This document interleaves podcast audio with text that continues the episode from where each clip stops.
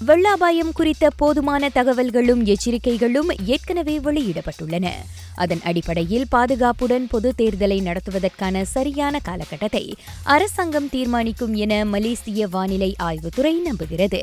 மழைக்கால நிலை குறித்து ராக செய்தி பிரிவிடம் பேசிய மெட் மலேசியாவின் மேக விதைப்பு மற்றும் வளிமண்டல அறிவியல் பிரிவின் துணை தலைமை இயக்குனர் மோகன்குமார் சிமாதிரி நம்மளோட கணிப்புப்படி வந்துட்டு அக்டோபர் வந்துட்டு கண்டிப்பாக மழை இருக்கும். கிழக்கு கரை மாநிலங்கள்லாம் வந்து பாத்தீங்கன்னா வந்துட்டு அக்டோபர்ல வந்து வெள்ளம் நடக்க வாய்ப்பு வந்து குறைவு. ஒரு பதினோராம் மாசம் பன்னெண்டாம் மாசம்ல வந்து அங்க வந்துட்டு வருஷம் வருஷம் வந்துட்டு வெள்ளம் நடக்க வாய்ப்பு இருக்கு பாருங்க. இப்ப இந்த வருஷம் வந்து தீபோஷ நிலை வந்து கொஞ்சம் வே- வேறுபடுது. தீபோடுப்ப மலேசியால வந்துட்டு குறிப்பாக வந்து மேற்கு பகுதியில வந்து மழை தூர வாய்ப்பு கூடுதல் பாருங்க. இந்த வருஷம் வந்துட்டு நவம்பர் அல்லது டிசம்பர் வந்து நம்ம கூடுதல் மழை எதிர்பார்க்கலாம். சோ இந்த விஷயங்கள்லாம் வைத்து கொண்டு வந்துட்டு அரசாங்கம் நினைக்கிற முடிவு எடுப்பாங்க.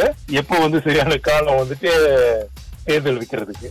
மழைக்காலமாக இருந்தாலும் தேர்தலை நடத்திவிடலாம் என சில தரப்புகள் அரசாங்கத்தை வலியுறுத்தி வரும் நிலையில் பொதுமக்களின் பாதுகாப்பை முன்னிறுத்தி அது கூடாது என எதிர்கருத்துகளும் எழுந்து வருகின்றன.